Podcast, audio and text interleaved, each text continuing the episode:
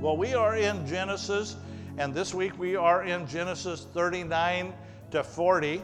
And last week we, we, we talked about Judah. And one of the things that we, the reason I believe that God put it in here in this place is that God wanted to show that He can use even the evil that people have in their lives for His good and for His glory. And we saw that, uh, that Judah, through Tamar, was in the line of Jesus. God redeemed all of that mess to show that He can use evil people.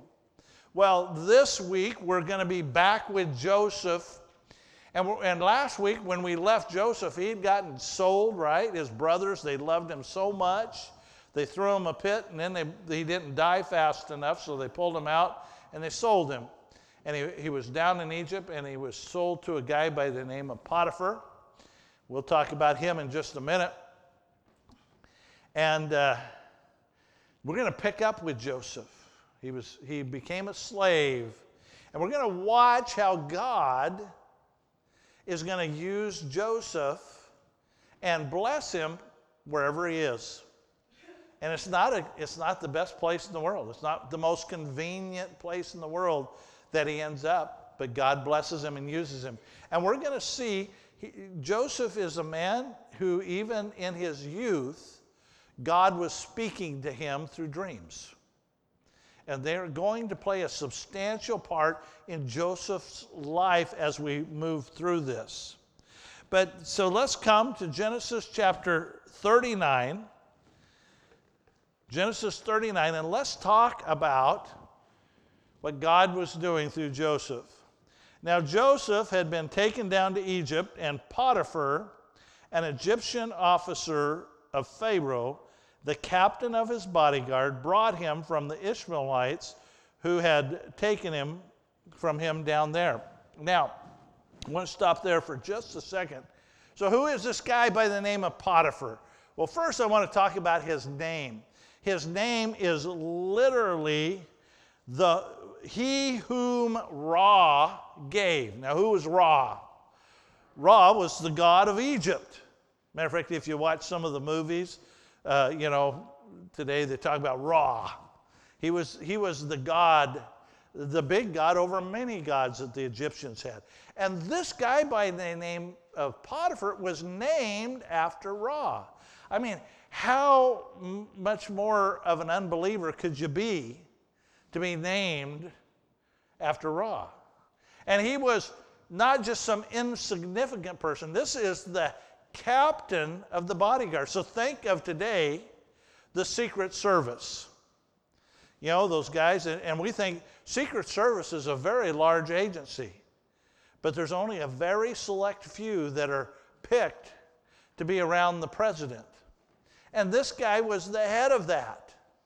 He was, he was Pharaoh's bodyguard. He stood next to him and, and would be willing to give his life for Pharaoh. That's the kind of guy that Joseph's involved with.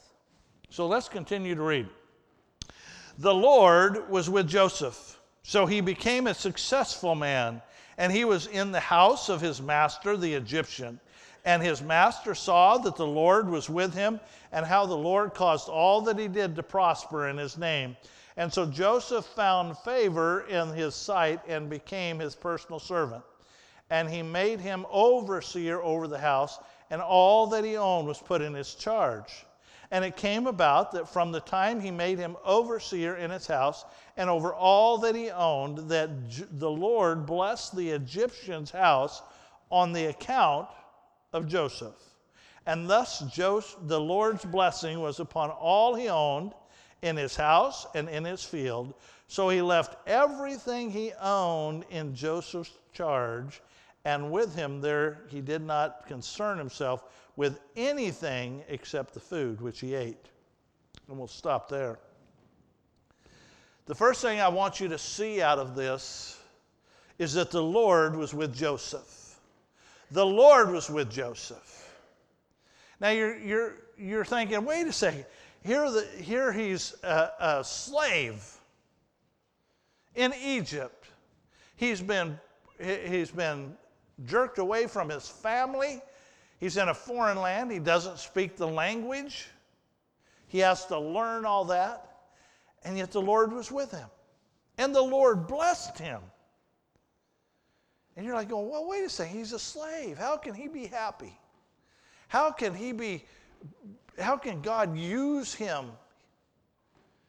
And it really isn't about where he is, it's about who's with him. The Lord was with Joseph. You see, sometimes we, we get into this, this thing where, you know, when things are going great and, and we have a ministry that's being blessed and we're seeing God work and, and we're, we're saying, oh, the Lord is here. The Lord's with us. But when you're down in the valley, when you're getting kicked around a little bit, when things aren't all that they're cracked up to be, guess what? The Lord is with you. It's not just when you're up here, the Lord is with you when you're down here. The God of the mountain is still God in the valley. Amen? He really is. Romans 8 tells us all about it. And I want you to watch this as it goes along because this is an amazing passage. Sometimes we slip out a little section out of the middle of this, but I want you to watch what happens in Romans 8 35 to 39. Who will separate us from the love of Christ? Will tribulation or distress or persecution or famine or nakedness or COVID or, Uh, wait, or peril or sword? Just as it is written, for your sake we are being put to death all day long. We were considered as sheep to be slaughtered. Is that up on the mountain? That's no mountain there. But I want you to watch this next verse. But in all these things, and I want, I want you to catch that. Where? Where? In, in the middle of all these things. In circle it, underline it, highlight it. In all these things. That's where God has us. In all these things, we are overwhelmingly conquered through him who loved us. Overwhelmingly conquered. For I am convinced that neither death, nor life, nor angels, nor principalities, nor things present, nor things to come, nor th- powers, nor height, nor depth, or any other created thing will be able to separate us from the love of God which is in Christ Jesus our Lord. Doesn't matter. Doesn't matter whether you're on the mountain or down in the valley. Look at the list. There's nothing you could be going through that isn't in, on this list. He is there. He is working in our lives in all these things is where he is. The other thing I want you to catch out of this is that God will use you to bless unbelievers. You know, we like to bless each other. You know, oh, hey, brother so and so, hey, I want to bless you with this. I wanted to do this for you. But God will use you to bless unbelievers. I mean, look at Joseph. Joseph's all by himself. There's no other believers around there. There's no other Jewish people around where he is. And yet God is blessing Potiphar and all his household and his fields. Matter of fact, he's blessing him in such a way that even the, the man who's named after Ra, Potiphar, recognizes that it's something other than anything that he has in his life. He noted that the Lord was blessing Joseph and blessed him through them. And a matter of fact, when God gave the blessing, gave the covenant to Abraham, he talked about it. Now the Lord said to Abram, Go forth from your country and from your, your relatives and from your father's house to a land I will show you, and I will make you a great nation. And I will bless you, and I will make your name great. That's pretty awesome, isn't it? But I want you to look at the last half of the covenant. And so you shall be a blessing. Not only am I going to bless you, I'm going to bless others through you. And I will bless those who bless you, and I will curse those who curse you. And in you, all the families of the earth will be blessed. See, God is going to use you just like He used Abraham to bless those around you. And you know, that's a really great way to reach people for Christ. Hey, I, w- I want to do something for you. Hey, I want to bless you with this. Hey, I want to. And, and they're like, going, why would you want to do that? Because God loves me and God loves you. You may not know it yet, but God's after you. I wouldn't say it that way, but. And, and if we look back in Genesis, when, when Jacob went to Laban, even old evil Laban saw that God was with, jo- with uh, Jacob. But Laban said to him, said to Jacob, If now it pleases you, stay with me. I have divined that the Lord has blessed me on your account. The Lord blessed Laban even though he was a conniving, you can put whatever word you want in there. The guy was, was low down. And God said, Hey, you're going to get blessed because you know this guy. That's pretty, that's pretty awesome. That you can get blessed because you know somebody who knows God. And we're those people. So in Genesis 39, in 6 through 18, and I'm just going to summarize this story. Now, it starts out at the end of 6. It says this Now Joseph was handsome in form and appearance. Joseph was a good looking kid.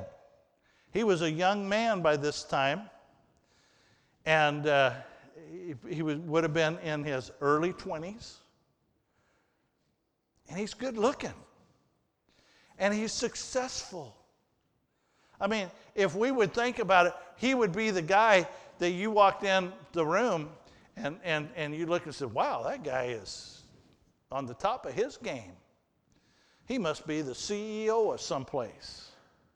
No, actually, he's a, he's a slave. God's just blessing him. I mean, he, he looks good. Everything he touches is good. And Potiphar's wife saw that. She said, I want some of that, literally. She painted herself up and she made herself, uh, said, Hey, come on, come on to my bedroom. And Joseph said, No. He said, No way. He said, Not only has God blessed me and you're, his, you're, my, you're my master's wife, but I could never do that to God and he turns her down. Wow. And, and, but did you give up? I want you to look at verse 10. Look at verse 10. And she spoke to Joseph day after day, and he did not listen to her to lie beside her or be with her.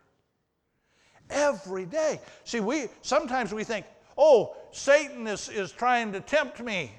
And I rebuke you, Satan, off you go. And he leaves us alone, doesn't he? No, he's right back the next day saying, hey, wink, wink, it's, it'll be okay to, come on. It won't hurt. She was persistent. Sin is persistent. Sin is persistent. It's going to keep knocking at your door, and you need to keep turning away. And that's what Joseph did until one day he got caught alone. Look at verse 11. Verse 11 says, Now it happened one day that he went into the house to do his work, and none of the men of the household was there inside. Oops, he let his guard down. He let his guard down, and he got caught when he let his guard down. It's important that we keep our guard up. We, we, we can't allow Satan any opportunity in. In Romans 13, it says, Let us behave properly as in the day, right? In the daylight, not in the darkness, not in carousing or drunkenness, or not in sexual promiscuity or sensuality, not in strife or jealousy, but put on the Lord Jesus Christ and make no provision for the flesh in regards to its lusts. You cannot let your guard down. In 2 Samuel chapter 11, there's a story about David. And it's, the chapter starts out, and in the spring when kings go to battle, David stays home.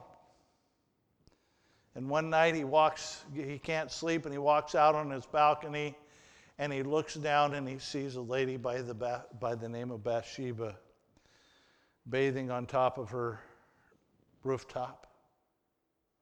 And we know the rest of the story, don't we? In the spring, when kings go to battle, where was David? David stayed home. He was tired. He didn't want to fight this spring. He wanted to relax a little bit. He let his guard down, and as soon as he let his guard down, boom. And it ends up with Nathan saying, Thou art the man. We cannot let our guard down. Well, the story goes on. He, he, she, she sees him all alone. She's laying there in her bed. She literally grabs, he has a tunic that he wears on the outside. She grabs this tunic and holds on to it, and he runs away. And there's no one there to tell the story. And she cries out, she says, calls all the other men servants, all the other servants in the house, come and look at what this Hebrew, and that's interesting, the bias that she shows, the bigotry that she shows when, when somebody doesn't do what you want to do. Oh, well, you're a Christian. Why'd you do that? The bias is there. And she said, Oh, he tried to come and rape me. She waits all day until her husband comes home with his cloak in her hand and says, Look at what that slave tried to do to me a false accusation. Well, let's look at verse, verses 19 to 23 and see what happens after this false accusation. Now, when this matter, when his master heard the words of his wife, which she spoke to him, saying, This is what your slave did to me, his anger burned. And so Joseph's master took him and put him in the jail, the place where the king's prisoners were confined. And he was there in the jail. But the Lord was with Joseph, still there. The Lord is still there. The Lord was with Joseph and extended him kindness and gave him favor in the sight of the chief jailer. And the chief jailer committed to Joseph charge of all the prisoners who were in the jail, so that whatever he had done there, he was responsible for it. And the chief jailer did not supervise anything under Joseph's charge because the Lord was with him, and whatever he did, the Lord made him prosper. Wow! Isn't Joseph having a great time? I'm a, I'm a slave. I get falsely accused. I get thrown in prison. Hallelujah! I'm really not sure that he was rejoicing all that much, though. He was probably, but what happened? Who was there with him? The Lord was with him. It doesn't matter where you are, it matters who is with you. Doesn't matter where you are, it matters who is with you. Notice that's a capital W. When God is there, any place can be home. And and you know, here's you know, Joseph could have sulked in the prayer. I falsely accused. I'm going to appeal.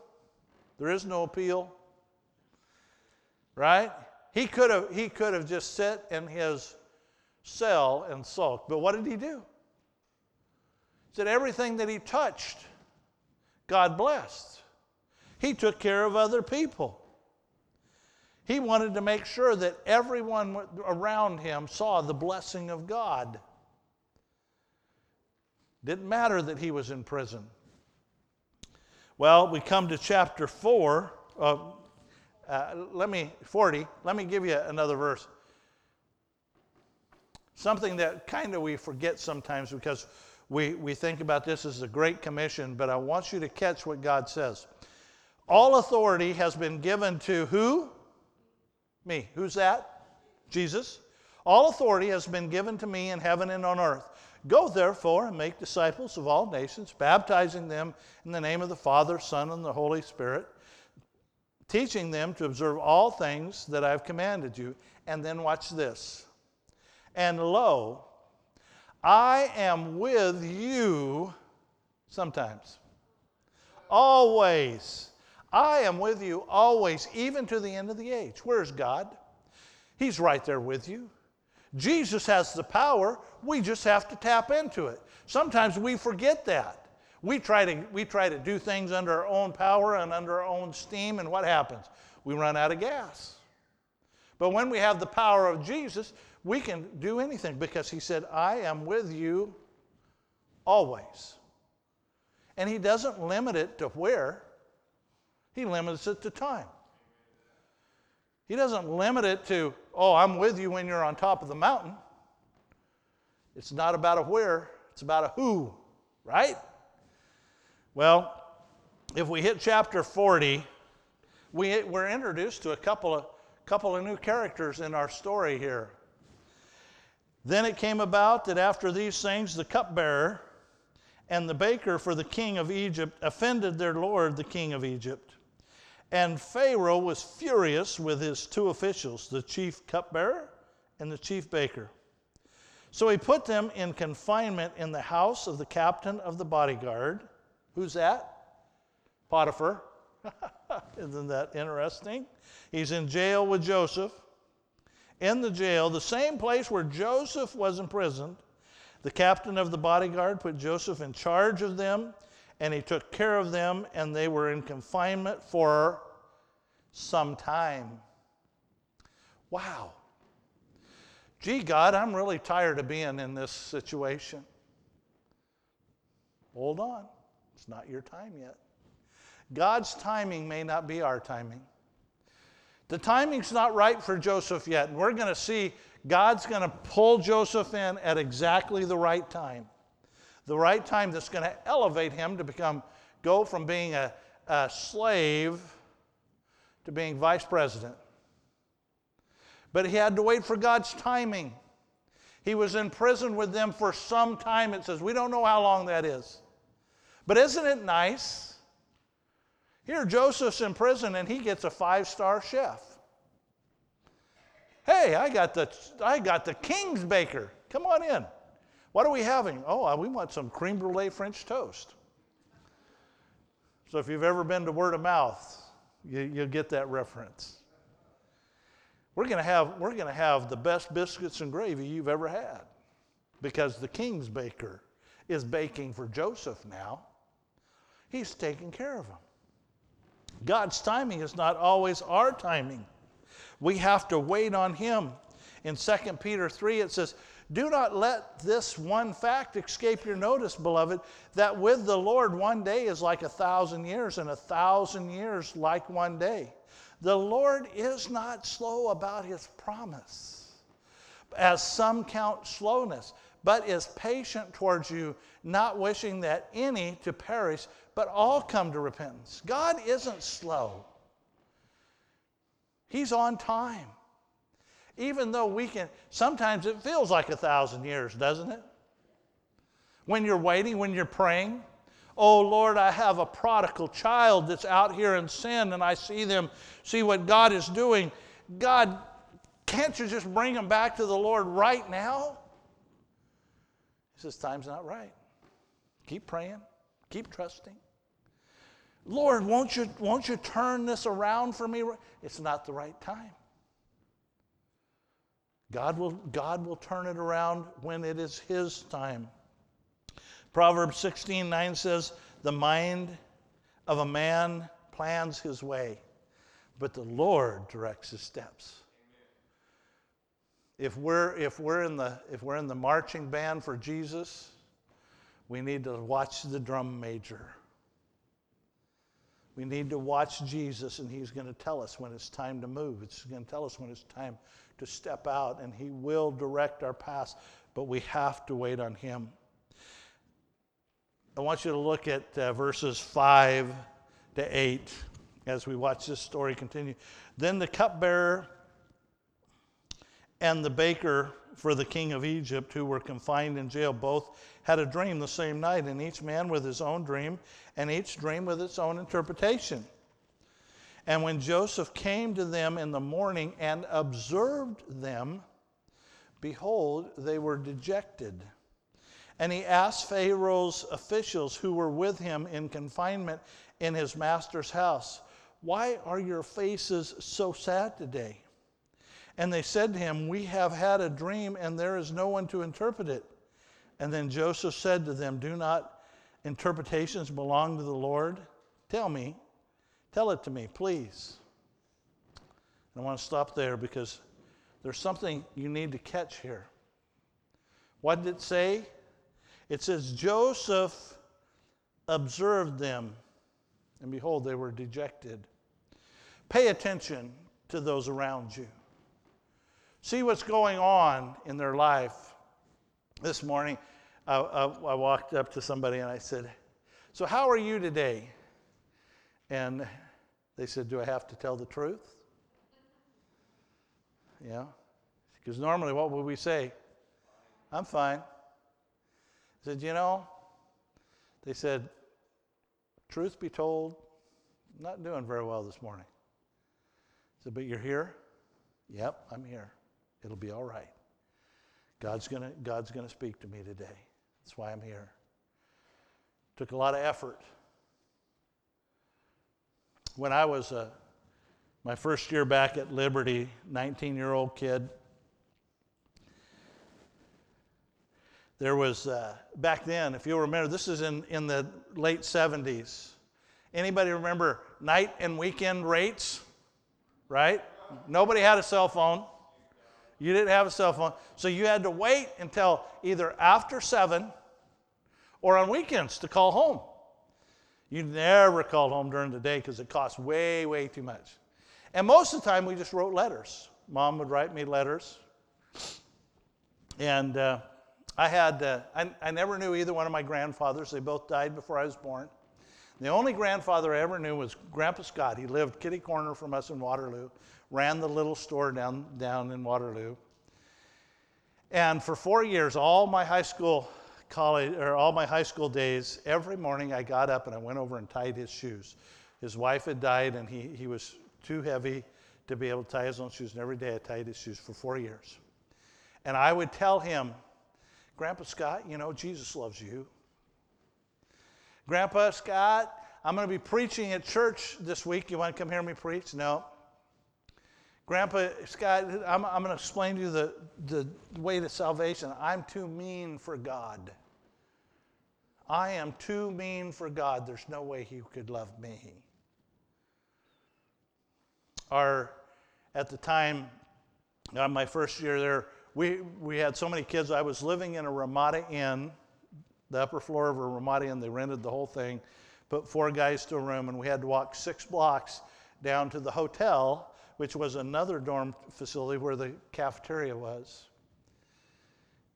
Wednesday was chapel day, and at, on chapel day, when we got to chapel, was where our mailboxes were. And so I went on Wednesday to chapel, and I, and I got a letter from my mom. And that letter said, Grandpa Scott is in the hospital and not expected to live. The last conversation I had with Grandpa Scott was, Won't you please come to Jesus? And he said, No, I'm too mean for God. Went to chapel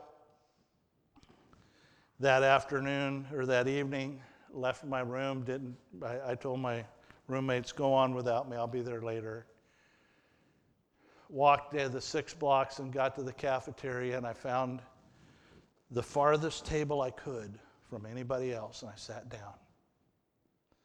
My heart was just so heavy because I was waiting to make that telephone call at 7 o'clock. Is Grandpa Scott alive? Did he enter into hell without accepting Jesus Christ? I sat there at that table. 19 year old kid from Waterloo, Oregon. Not a friend in the world, really. Nobody that knew my heart. And this girl by the name of Julie, she was a senior. She was one of the most beautiful girls at the college. She sang in the chorale. She traveled with Jerry Falwell and sang all over any place he would speak, they would take the chorale. And she happened to be in the cafeteria. And I'll never forget it. She walked over and she sat across from me. She said, What's your name? I said, My name's Ben. She said, I, I noticed, I observed,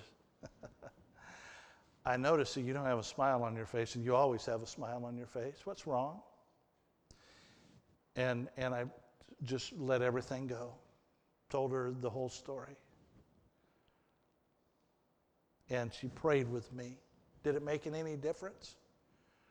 I, I, was later that night, I was able to call, and my mom shared with me how in the last week of, my, of Grandpa Scott's life in the hospital, uh, somebody who was just as mean and ornery as he was sat down with him and led him to Christ. Julie observed she saw somebody that was hurting. She took the time to come down and sit down, find out my name, pray with me, hear my, hear my story. Couldn't do anything to change it, but it did everything for me to know that somebody cared enough to do that. Thousands of times in the last 45 years, I have sat down with people Hey, I see you're not doing very well. You want to tell me about it? And just listen. Couldn't change their circumstance, but I could listen. Pay attention to those around you. A Couple verses, 2 Timothy 4 8 to 9 talks about our, how we deal with our brothers and sisters. Above all, keep fervent in your love for one another because love covers a multitude of sin. Be hospitable to one another without complaint. As each one has received a special gift, employ it in serving one another as good stewards of the manifold grace of God. You folks are the grace of God that, that, that flows out into the world. You're the steward of that. In Romans 12, 10 to 13, it says, Be devoted to one another in brotherly love give preference to one another, not lagging behind in diligence, fervent in spirit, serving the Lord, rejoicing in hope, perseverance in tribulation, devoted to prayer, contributing to the needs of saints, practicing hospitality. You, we have to be fervent in moving out into our world and seeing people that are hurting and wrapping them up in our love for God. Amen? Well, let's finish this, this narrative out. These two gentlemen, the baker and the, the cupbearer, share their dreams. The cupbearer said, I had this dream. I had baskets of grape on, grapes on my head, and, and I was squeezing the grapes into the king's cup. And David said, uh, or uh, excuse me, uh, Joseph said, Oh, good, good deal. Those three baskets mean three days, and in three days, you're going to be restored to your position as the king's cupbearer. And he's going, Woohoo! Good deal. The baker's like going, All right, I heard that story. What was mine? And the baker said, Yeah, I had three baskets on my head, and, all, and the birds were coming and taking all of this out. And, he, and Joseph looked at him and says, In three days, the king's going to lift up your head and he's going to take it off. You're going to die. And David, or David, I got David on the brain today. Joseph said, Remember me when you get there. Don't forget me. I have been falsely accused. I'm in prison for something I didn't do. Please tell the king, get me out of here. And of course, that came true. Three days was, was Pharaoh's birthday, and he said, Hey, for celebration, bring these two guys up here. And the cupbearer was restored, and the baker was hung just as Joseph said. And I want you to read the last verse of chapter 40. And yet, the chief cupbearer did not remember Joseph, but forgot him. Have you ever felt there? Have you ever felt like everybody's forgotten you? God's forgotten you? Here's Joseph hanging out in prison. Yeah, God's blessing, but but every night when he went to sleep, what would happen? Clang, the door shut. Looking out the, the bars at night through the slit in the window, going, Wow, I, I'm here for another day. Can you imagine what his wall looked like every time, every morning when he got up and he put another mark on the wall and another mark on the wall and he sat in that same place for all of those times and he's like going, and the cupbearer didn't even remember me. There's a song that we like to sing. We teach it to our kids. Jesus loves me, this I know, right? All our kids know that. I want to change it just a little bit for you today. Jesus knows me, this I love. Jesus knows me. He knows me and he knows right where I'm at. He knows where I'm where I'm sitting whether I'm on the bottom or I'm on the top. He knows what my marriage looks like. He knows what my finances look like. He knows what my health looks like. Whatever you're going through, He knows you. There's a song that I, I love to sing. It's about the cross. He knew me, yet he loved me. He whose glory makes the heavens shine so unworthy of such mercy. For when he was on the cross, you were on his mind. As we come to communion, I want you to remember that. Jesus knows you. He loves you so much that when he gave his disciples, his apostles, the Last Supper, he said, This is my body which is broken for you. It was coming. This is my blood that was shed for you. But as he hung on that cross, he not only looked down at those few that showed up, looked down at his mother, looked down at, at, at John and, and Mary Magdalene, and he looked down at them in love. But then he looked down through the ages. He looked down and he said, Scott, I love you. Bob, I love you. Bill, I love you. Carol, I love you. Mikey, I love you. Each and every one of you, he looked you, looked through all of the ages, and he said, I love you. I love you so much that it's my blood that's going to pay for your sin on the cross.